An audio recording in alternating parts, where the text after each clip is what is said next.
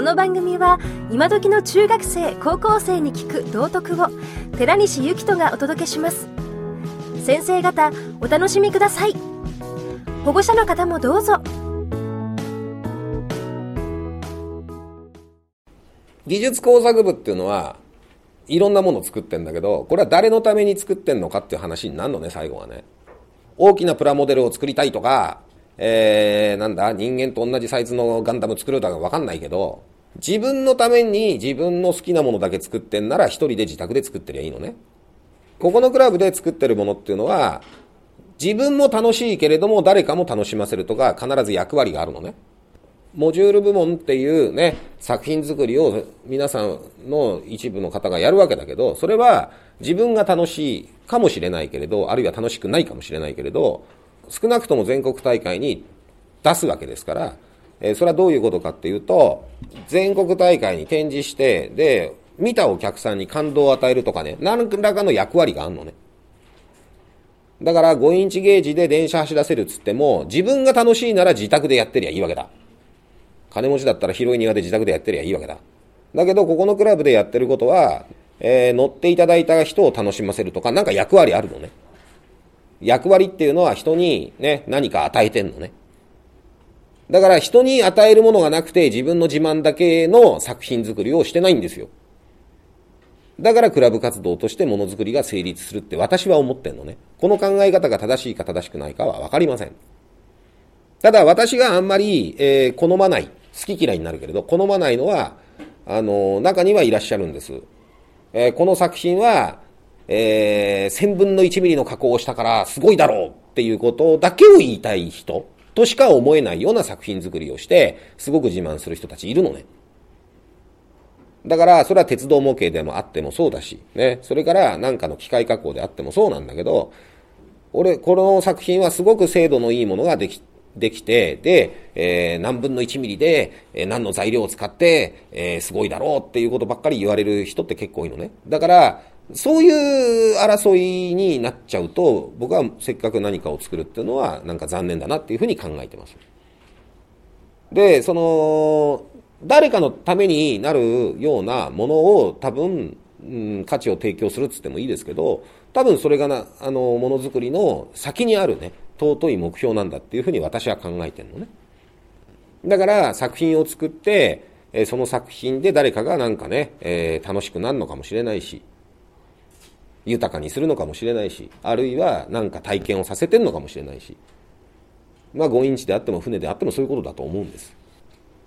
だから、それを共有できないんだと、それはね、うん、自宅で一人でやってればって話になっちゃうのね。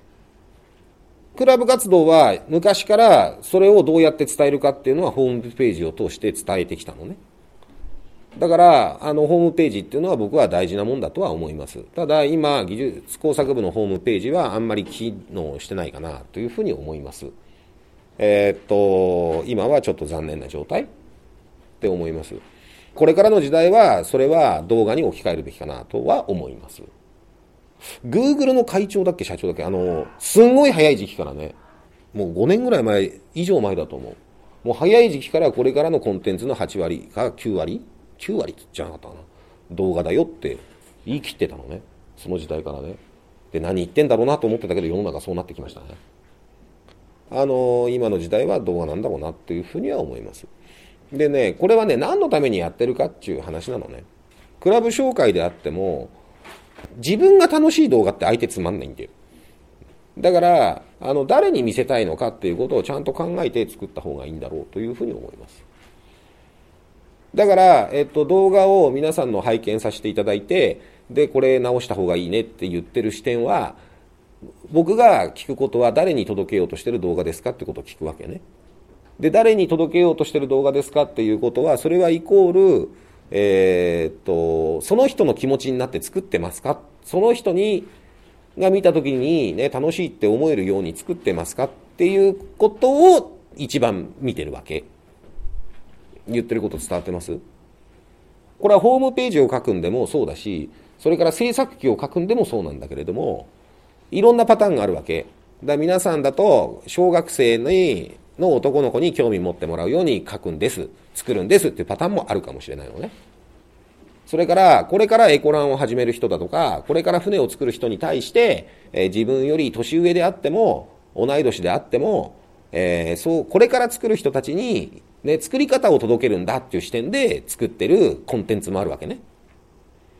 だから、ホームページを書くんでも、制作機を書くんでも、動画をね、あの、編集するんでも、全部大切なことは一つなの。それは誰に届けますか？その人に分かりやすく、その人に親切に作ってますか？ということだけが問われるのね。だから、OK って言われてる人はそこが整合性取れてんだと思います。で、えっ、ー、と、へここ直してねって言われてる人はおそらく、そこが、えー、何かしら、えー、これは誰に届けようとしてんの？っていうことが多分問われてんだと思うのね。で、そのためには、独りよがりだとうまくいかないんです。相手の気持ちになってものを考えれば自然とできるんです。そこだけなのね。見る人はどういうふうに思うのかなと思って考えればすぐわかることなのね。で、それは私も含めて誰しもが、えー、それは大人もみんなそうだけど、自分で独りよがりなものを編集しやすいのね。そうすると相手の人は見てもわかんないのね。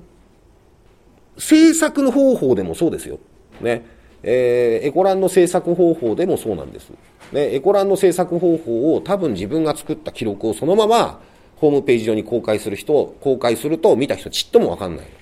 なぜかっていうと人間は自分が知ってることは